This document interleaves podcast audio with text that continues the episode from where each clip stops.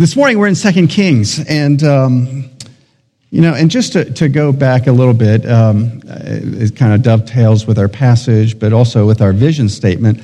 Uh, our vision statement is about promoting the kingdom of God and making it visible throughout the greater Cincinnati area.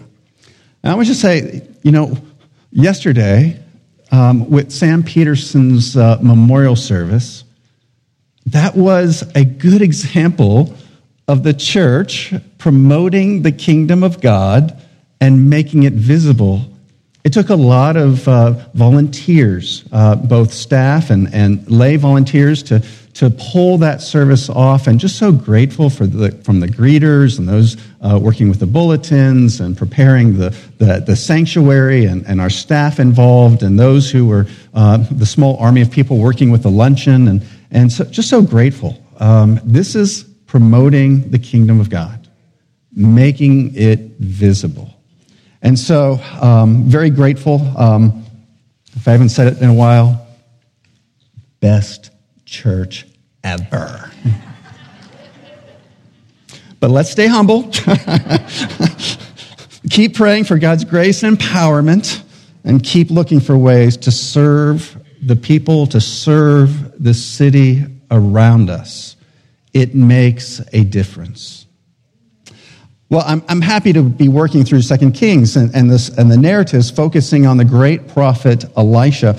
Over and over again, we'll see that the kingdom of God is being made visible in a nation, the northern kingdom specifically, a nation given to idolatry and that has cultivated a culture of death. In chapter 4 of 2 Kings, this begins this section of miracles um, centering on the prophet Elisha. And, and so we'll see Elisha in the power of God deliver his fellow Israelites from debt, from drought, disease, even death. And this morning we begin with Elisha's ministry to a widow in need. Would you stand for the reading and the hearing of the Word of God? And I'll be reading 2 Kings 4 1 through 7. Now, the wife of one of the sons of the prophets cried to Elisha, Your servant, my husband, is dead, and you know that your servant feared the Lord. But the creditor has come to take my two children to be his slaves. And Elisha said to her, what shall I do for you? Tell me, what have you in the house? And she said, Your servant has nothing in the house except a jar of oil. Then he said, Go outside, borrow vessels from all your neighbors, empty vessels and not too few. Then go in and shut the door behind yourself and your sons and pour into all these vessels. And when one is full, set it aside. So she went, she went from him and shut the door behind herself and her sons. And as she poured, they brought the vessels to her. When the vessels were full, she said to her son, Bring me another vessel. And he said to her, There is not another. Then the oil stopped flowing. She came and told the man of God, and he said, Go, sell the oil and pay your debts, and you and your sons can live on the rest. Hallelujah. Let's pray. oh God, you are our God. Earnestly we seek you. Our hearts thirst for you as in a dry and weary land where there is no water. According to your great kindness, would you grant us ears to hear, eyes to see the truths that we need to see and that we need to appreciate, all for the great name of Christ. Amen. You may be seated.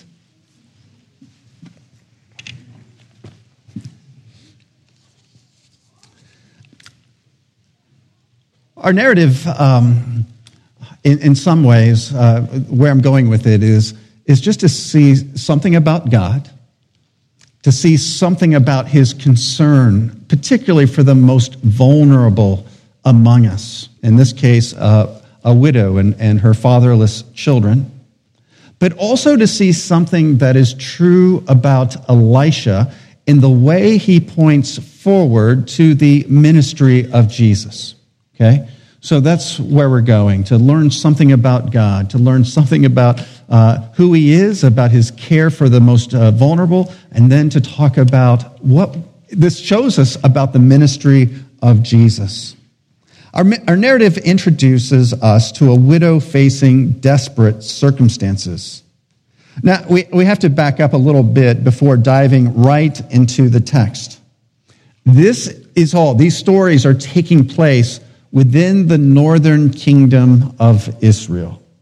And the northern kingdom, since the beginning of its establishment with King Jeroboam, um, has been given to kind of idolatrous worship, beginning with King Jeroboam setting up these uh, golden calf idols as part of their worship, both in the northern uh, uh, region of Israel and in the south, in uh, a little town called Bethel. And part of this was to secure uh, the political establishment by keeping the northerners, the northern Israelites, from going to Jerusalem to worship at uh, the temple. So this was uh, largely a, about political expedience.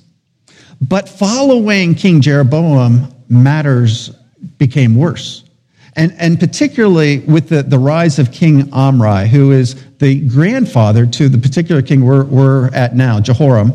Um, so you have Omri who begins to establish uh, increasing pagan worship. It kind of explodes in the, the reign of his son Ahab and his wife Jezebel, where the entire um, uh, establishment, the government apparatus, the king, uh, the, the king and queen themselves, not only uh, promote the worship of Baal, but now they've become antichrist. Now they are also actively persecuting and trying to kill off the true prophets of God. So this becomes uh, a very desperate situation during the reign of Ahab and Jezebel. And it's within that reign uh, uh, that arises uh, the great prophet Elijah. Then we come to Jehoram. Um, and, and it's during his reign that we now have um, Elijah's protege, the, uh, the, the one prophet that Elijah is handing the baton to, Elisha. So Elijah is first, and then, you know, Eli, and then Elisha. Okay, so it's sometimes tricky to keep straight. But Elisha is now the prophet that we are focusing on uh, in these narratives. The result, though, of the idolatry of the northern kingdom, um, this idolatry promotes this culture of death. And so part of uh, what, what, we are to understand um, is that there's a close connection between the worship of dead idols and a culture that promotes death. Now, the Northerners would not have said, oh, we're all about death and dying um, and all that goes with it. No, not at all. Um, but it's what the, the, scriptures teach us that there is a way that seems right to a man, that seems right to a person, but its end is the way of death. You see, idolatry is, it's, it's not saying, oh, worship dead idols and you'll become deaf and blind and mute spiritually speaking. It never, it's never promoted this way. They've got good marketers, good salespeople, you know, who, who are marketing the, the idols as something that's exciting, something that's, that's, um, that's full of drama and life. But there is a way that seems right to a man but its end is the way of death. Their commitment to dead idols has created a culture of death, a culture that impacts the daily lives of its citizens. Even uh, the land is impacted by the North's rejection of the living God in favor of idols. No longer is the North a land of milk and honey, but it is a land of scarcity. It's a land of poison. And uh, from Kings, we see uh, that a culture of death is also a culture of idolatry. So there's a connection here. And this brings us to a woman who is experiencing a double tragedy, a double crisis. We're introduced to this unnamed woman who is a wife to one of the few faithful prophets left in the northern kingdom.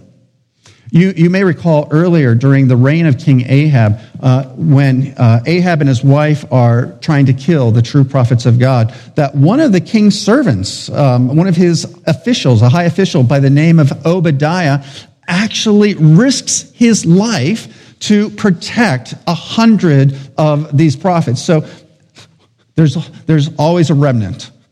And within the northern kingdom, there was a faithful, uh, a, a faithful community who maintained their worship of the Lord. In fact, God tells Ahab that there are at least 7,000 that have not bowed the knee to Baal. Okay, 7,000. And perhaps this prophet was among the 100 that had been preserved by this high official, Obadiah. We don't know. One detail, however, is worth our notice. Uh, like the woman in this story, her husband also goes unnamed. And other than being counted among the, the prophets, the only other thing that we know about this man is in verse 1. Your servant, the widow says, my husband is dead. And you know that your servant, and here it is, this is the only detail we have concerning her husband, your, um, uh, your servant feared the Lord. And it strikes me that if there's one thing that we would want, you know, written as an epitaph, if there's one quality that at the end of life that we want people to say, I don't know anything about this person, but the one thing I can say is this person had a reverential, they revered the Lord. This was a godly uh, a man, a godly woman. This is a man or a woman who walked with Christ. Not perfect by any stretch, but they loved God, and that was reflected in the way they lived. You know, it's just a reminder to us, you know, in this, just this one little note of description, how powerful and important and significant that one note is. A reminder and should encourage us to be pursuing godliness in our own lives. Now, each and every day, we should be fighting the fight of faith to be who God wants us to be, to be genuine in our love and in our desire to serve God and follow Christ. So, this first crisis is that the woman is a widow. And the second crisis uh, is that she is in debt. She's about to be forced to sell her children into debt slavery to pay off her creditor. Okay, so according to the law of Moses, um, the children, you know, in order to pay off a creditor, it was permitted um, to sell children as slaves. Now, it, it wasn't a permanent situation, uh, it would end either with the debt being paid, so that would be one way to end uh, the, the, the, slavery, the debt slavery is what it was referred to, um, or after six years. So there was a maximum of six years uh, involved in this. So every, what they called every Sabbath year, um, these kinds of uh, debt slaves would be released. And they would be released without, you know, even if they still had a debt, the debt would at that point be forgiven. In any case, um, this woman is in a very difficult situation. And uh, here we see again this kind of culture of death at work. Surely you would think someone, given her circumstances, the loss that she has endured, someone would take pity. Someone with some means, with resources, would have compassion and would um, seek uh, to, to come alongside and to deliver her from this situation. Um, and in fact, this is in part what kings were supposed to do. Kings were supposed to watch over their people, to provide for their needs, to protect them, um, especially if these were kind of unscrupulous uh, individuals that are seeing an opportunity uh, to attack someone who is quite vulnerable. But there is no one and you know, we can only imagine the profound test to this woman's faith in God. I mean, you can almost hear it. You can feel some of this emotion in her voice. You know, she's, she's, it, it says she cries to the prophet, not, you know, she just merely goes or petitions the prophet. She cries uh, to the prophet. And she's, she's kind of, the way she explains her situation is she reminds the prophet, it's like, you know that my husband served you. In all the days of hostility and persecution, he stood strong. He bucked, you know, uh, the system. He stood up to the king and queen. He went against the, the, the, the harsh winds of, of persecution and of the, the stream uh, that the culture was moving in. And now he's taken away. And not only is he taken away, but now I'm destitute and my children, my sons are about to be, you know, sold into debt slavery. I, did everything right. You know, you can almost hear this. Why is this happening to me? Why is there no one to help? Where's God? And you feel this. And this is, you know, God in his providence, he works in mysterious and hidden ways. And this brings this woman to see her need, to, to present her, her, her claim to uh, the prophet of God. And again, it's not just this prophet, but this has been a recurring lament, a recurring cry of God's people through all generations. Now, part of what we are to see in this narrative is that, in fact, even when painful, life altering circumstances come into our lives, that God cares, that God has compassion, that we must not lose faith. And we should also notice that he has a special concern for the most vulnerable among us, in this case, for widows and the fatherless. From verse 2 to the end of the narrative, the story, you know, is, is pretty uh, sparse of details. It's a, a brief um, explanation of what takes place. Elisha asked the woman, you know, just kind of a practical question. Okay, let's work the situation. what do you got? And, and part of this, I think, is designed to help the reader understand this woman has essentially nothing. She says, I have, you know, what do you have in your house? So, you know, maybe there's some things, you know, something you've got in the attic, something you're not even aware of that might have some value that could help you, you know. Um, and she just says, I've got nothing except this little jar of oil. I just, I just have one jar of oil. That would be olive oil. That was uh, very important for, for cooking and, and for the, the economy of that time. Um, so she's just got this, this one jar of oil. And what that's meant to tell us is no, she, she does. Elijah, if you thought there was some, you know, natural or human way out of this, no, forget that. There's nothing that she has that's going to deliver her from her destitution, from her debt, and from the loss of her kids into debt slavery. That's, that's part of the point here. And so, but Elijah, I'm sorry, Elisha sees an opportunity. And so he simply tells her, okay, go to your neighbors, get the empty jars, not a few. That, that's like, get as many as are available and then interestingly, he says, take them into your kitchen or into your house, you know. And, and what's interesting about this is he tells her to shut the doors.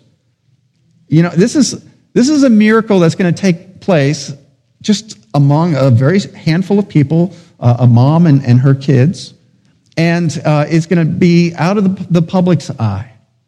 But in that, that you know, behind the, those uh, closed doors, the Lord is going to supply. He's going to miraculously, divinely fill each of these jars. And, and, and so we read that at the end of that last jar being filled, what happens? The jar runs out. And that's just a point that this was not just some, you know, chance um, uh, way, you know, something bizarre, but not divine you know, solve this woman's problem. No, this was God at work in fulfilling and supplying her needs. Okay, so miraculously, God creates um, this oil um, and, and supplies all of her needs so that she can take it.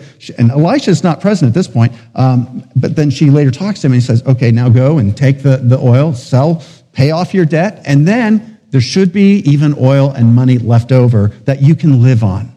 Okay? So God mightily supplies the needs uh, of this woman.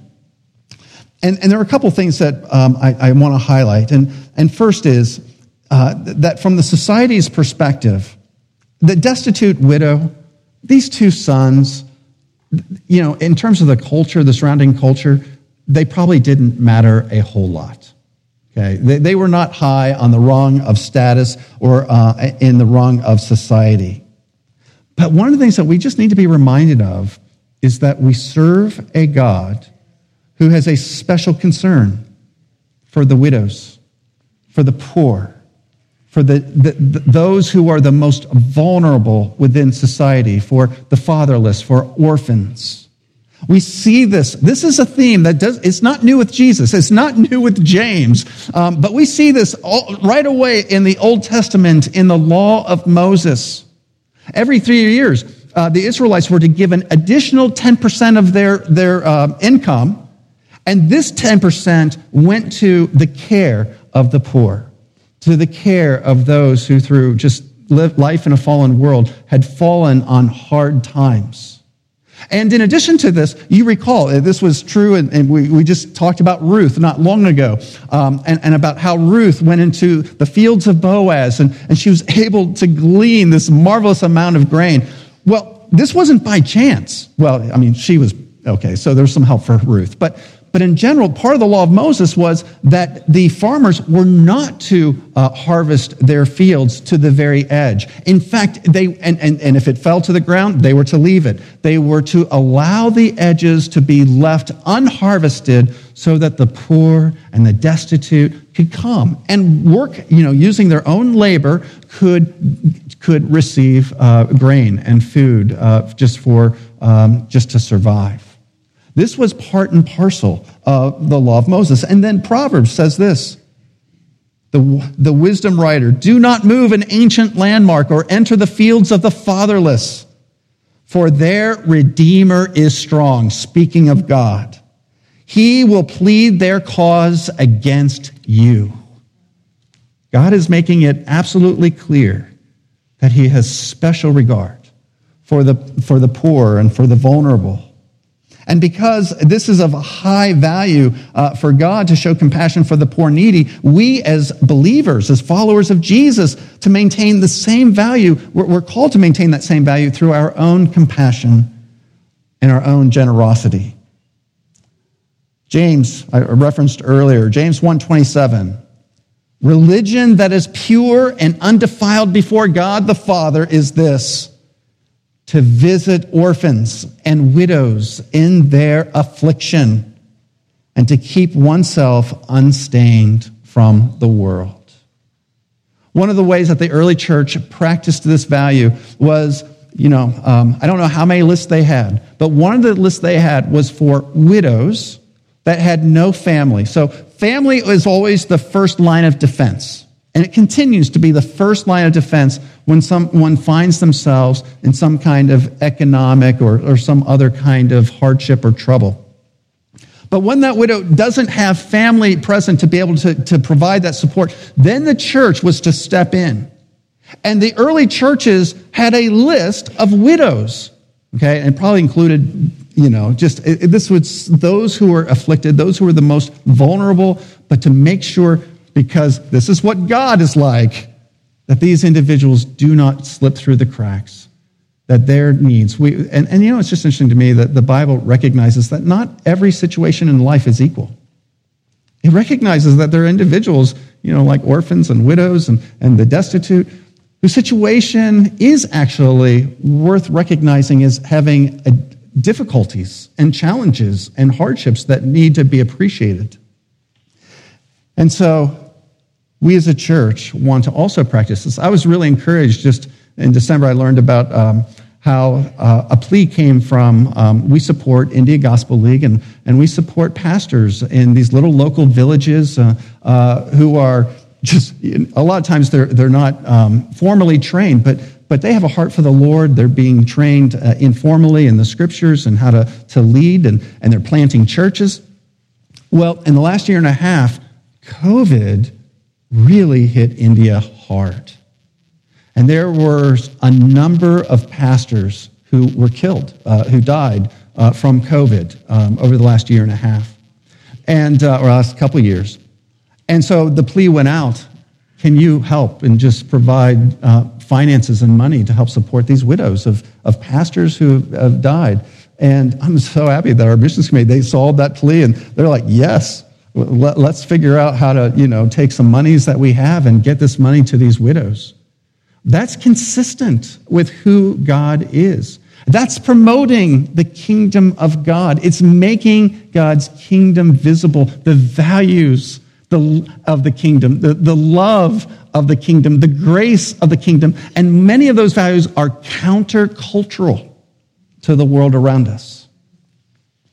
And, all right, so as the culture becomes more secularized, the easier it is for us to be made visible, because there's a greater contrast. But also, before, um, but not only do we see God's concern for the widows, the second thing here is, is that in contrast to the culture of death that leads, in this case, to the bondage of debt slavery, this is a God who loves to redeem. This is a story of redemption. It's not just simply a story of provision, but the provision itself is redeeming these children out of slavery. And this just goes right to the heart of who God is. Going back to the Exodus, what is it that God so desired for his people that they would be freed from the bondage of Pharaoh, freed from the slavery of Egypt? Oh, this is right at the heart redemption. Redemption in physical cases like these sons that were about to be sold, um, and redemption spiritually from the bondage of sin and the bondage of Satan. This is what Christ um, it, it, uh, has come, and this is what Elisha, in part, is modeling for us. Now, there's something that the woman does have to do, though. And here she's a model for us. She has to have faith. It's not enough to be desperate. She has to go to God's man. She has to go to the prophet, to Elisha, for whom she cries out for help. And then she has to take the risk, because this is a very strange requirement, not just today, but in those days too. You know, she's thinking, oh, what are my neighbors going to think if they find out I'm just this crazy, desperate woman? What are my children going to think about God when I do this? And and then nothing happens. She has to have faith to move ahead with the prophet's plan. And not only does she have to have faith, she has to have a particular kind of faith. She has to have faith that, in fact, the God of Israel is not like the idols of the northern kingdom. Um, the idolatry of the northern kingdom promoted a mentality of scarcity. And indeed, the land was experiencing scarcity. But what we're supposed to learn in part from this, that we as believers, we don't need to have this mentality of scarcity. We do need to be good stewards. We need to work hard, but we also need to know that, you know, if somehow our work f- fails, our, employ- you know, our employment comes to an end, we get sick, God has lots of other ways to supply the needs of his people. He owns the cattle on a thousand hills, as somebody has said, or the psalmist. Think about you know, God is just lavishly extravagant in some ways. I, I, think about the creation of the sun. If a bunch of, you know, American engineers got together and wanted to create a power source like the sun that would, that would generate power for a sing, you know, for a planet, what would they do? They're going to be like, how do we like focus, you know, the power of the sun? We don't want to waste that power, right? We don't want to be wasteful. We, we want to somehow direct that power so that we can conserve it and use it for its best purposes. And so somehow we've got to get it to move with the, the orbit of the Earth. Not God. He just creates this amazing star. Most of the energy is just going out into deep space and just completely wasted. And we're the beneficiaries of this lavish, inexhaustible God.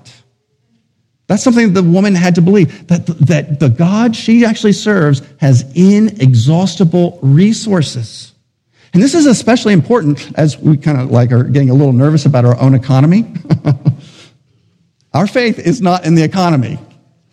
Our faith is in a God who has inexhaustible resources, and that's in part what we're to learn about who God is. Biblical economics is not the same as the world's economics of scarcity. Now, before coming to the end, I do want to inter- introduce this idea that God is using these narratives about the prophet Elisha to do more than just amaze us with Old Testament miracles. He's also using Elisha to teach us something about the coming Messiah, Jesus. Elisha's ministry is a type of the kind of ministry. So, this is my kind of thesis. The ministry of Elisha helps us understand the ministry of Jesus intentionally so. Okay, so it's going to take a little bit of explanation. Let's first of all compare Elisha's ministry with his predecessor, Elijah. In general, Elijah is considered the, you know, many people, when they think about the prophets of, of the Old Testament, they, they, they know more about Elijah than they do about Elisha. Elijah was the prophet of thunder. Okay. He's the prophet who calls down a drought and then by his prayers, the, the drought, you know, comes to an end. Water is, is, is provided for the entire nation. He's the prophet who calls out the hundreds of prophets of Baal and says, okay, we're going to meet at the OK Carmel and we are going to, and we're going to have, you know, this is going to be a duel to the death. And we're going to see whose God is the true God by calling down fire from heaven. Okay? This is, this is um, a, a, prophet who became the most want, you know, he was on the, the, you know, Northern Kingdom's FBI's most wanted list. Okay? He was enemy number one and, and to the point where he has to flee for his life and get out of Dodge. Uh, he has to, he flees to the wilderness and then to, uh, to Sinai, uh, where he has this kind of experience of the theophany of God appearing to him, kind of like Moses on Mount Sinai. When we think of Elijah, we think of like this dramatic, public uh, figure. He's all about kind of these demonstrations of great power. What you are going to see with Elisha is what's already modeled in this narrative. One, he's going to, first of all, he's going to operate largely in the land of the northern kingdom. Elijah operates mostly outside of the land, in, the wilderness, in different places. But Elisha's ministry is going to be with a community, a community of prophets, a community, this remnant within the northern kingdom. And many of his miracles, most of his miracles, are these kind of like just small, miracles with a small group of people. Um, in this case, a widow and her sons. Um, and it's interesting that, that, that there's this emphasis make sure that you shut the door. This is, you know, literally a miracle that takes place kind of in the privacy of this woman's kitchen. Okay, in the pantry, maybe. You know, it, it, this is, it takes place literally behind closed doors. This is not Elijah style ministry. Now, it's also important to say this whereas many look at Elijah as being the greater prophet, in terms of the flow of Second Kings, in fact, there are twice as many miracles that are ascribed to Elisha than to Elijah. Elijah, within the structure of 1st and 2nd Kings, is given one section. Uh, they call it one chapter. Uh, the whole uh, uh, Kings, First and Second Kings combined, has seven different sections, seven different chapters, and two of those sections are given to the ministry of Elisha. And it turns out that in terms of these displays of great power, Elijah himself was discouraged that they didn't bear more fruit. Consider on Mount uh, Carmel, where you know he shows conclusively who the true God is. You would think that that the nation there would be they would just lead to this massive national revival, but no, n- yeah, nah, baby, nah. Um, the queen wants his head, and so I mean, Elisha flees for his life, and he enters, he falls into this depression because it doesn't go the way he thinks it's going to go, and and that's another truism people are not generally, there are exceptions, but in general, um, uh, there are two things. Number one, people are not converted by displays of power. They're able to rationalize them because our hearts are hard. The problem isn't a lack of knowledge. The problem is the problem of our sinful hearts. It's a moral problem, not an, an educational issue. And we think it's education if we can just, you know, if God would just do the handwriting on the wall trick that everybody would see it and believe. No. Over and over again, we see that these works of power often even harden the hearts. They want the prophet dead. Dead. That's what they want. What Elisha shows us is a different kind of ministry. It's a ministry with individuals. It's a ministry often on the fringes. It's a, a ministry where the miracles are done with a small group of people. They're not public. It's not dramatic. He's not uh, in dramatic confrontations with the, the rulers. And in, through his ministry, this community is nourished. This community is fed. This community is filled with life. Okay? Now, let's, tr- let's translate this to the New Testament. We know that John the Baptist comes in the spirit and power of Elijah. John the Baptist has, you know, um, if you think of Elijah, he's all about, you know, uh, the wind and the earthquakes and the fire. Well, Elisha is more like the still small voice. And John the Baptist is like Elijah. He looks like Elijah. He's, he dresses like Elijah. Most of his ministry is done in a wilderness like Elijah. He's confronting the king of his day and put into prison as a result of his dramatic public, you know, rebuking of the king of, uh, of Israel at that time. Um, he, John the Baptist was a well known figure. And he, the, the powerful knew about John.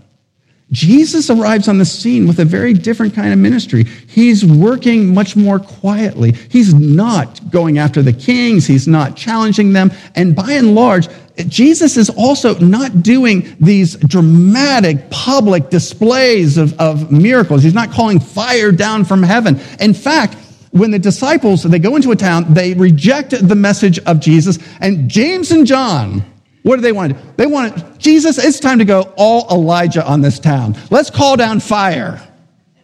And Jesus rebukes his disciples. That's not the, the style of ministry that Jesus was going to conduct. If John the Baptist is in the spirit of Elijah, this is also confirmed by the words of Jesus himself. Jesus' ministry following John's is like Elisha following, you know, the thunderous Elijah. And so as we move, what we see is that Elisha provides us with this picture that generally speaking, the way God operates in the age of, of the church and the age of Christ is not through displays of great power.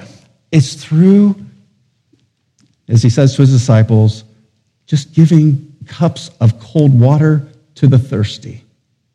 Jesus' ministries are about healing paralytics and the blind, and he, he heals the leper. A woman who has this issue of blood, he heals her. It, it, he's about healing a demoniac, you know, away from the, the crowds, uh, you know, uh, in the wilderness on the eastern side of, of the Sea of Galilee. Many of Jesus' miracles are like Elisha. And this is a paradigm for us. And now uh, Jesus is going to take this, this, this kind of ministry one step further because he's also going to show us that the ministry of the church is also a ministry of the cross.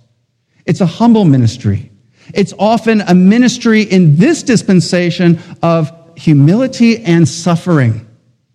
And that this is the means that God is going to use an Elisha like ministry, a cross like ministry, to promote and make visible his kingdom in a way that truly makes a difference. And this should encourage us to look for those small opportunities to bless and love the people around us. Well, let's pray. Our God and our Father, Lord, I love your word. I love the way it ties together. I love the way the Old Testament is, is not just relegated to Sunday school stories, but it continues to be deeply relevant for our lives, you know, 3,000 years later.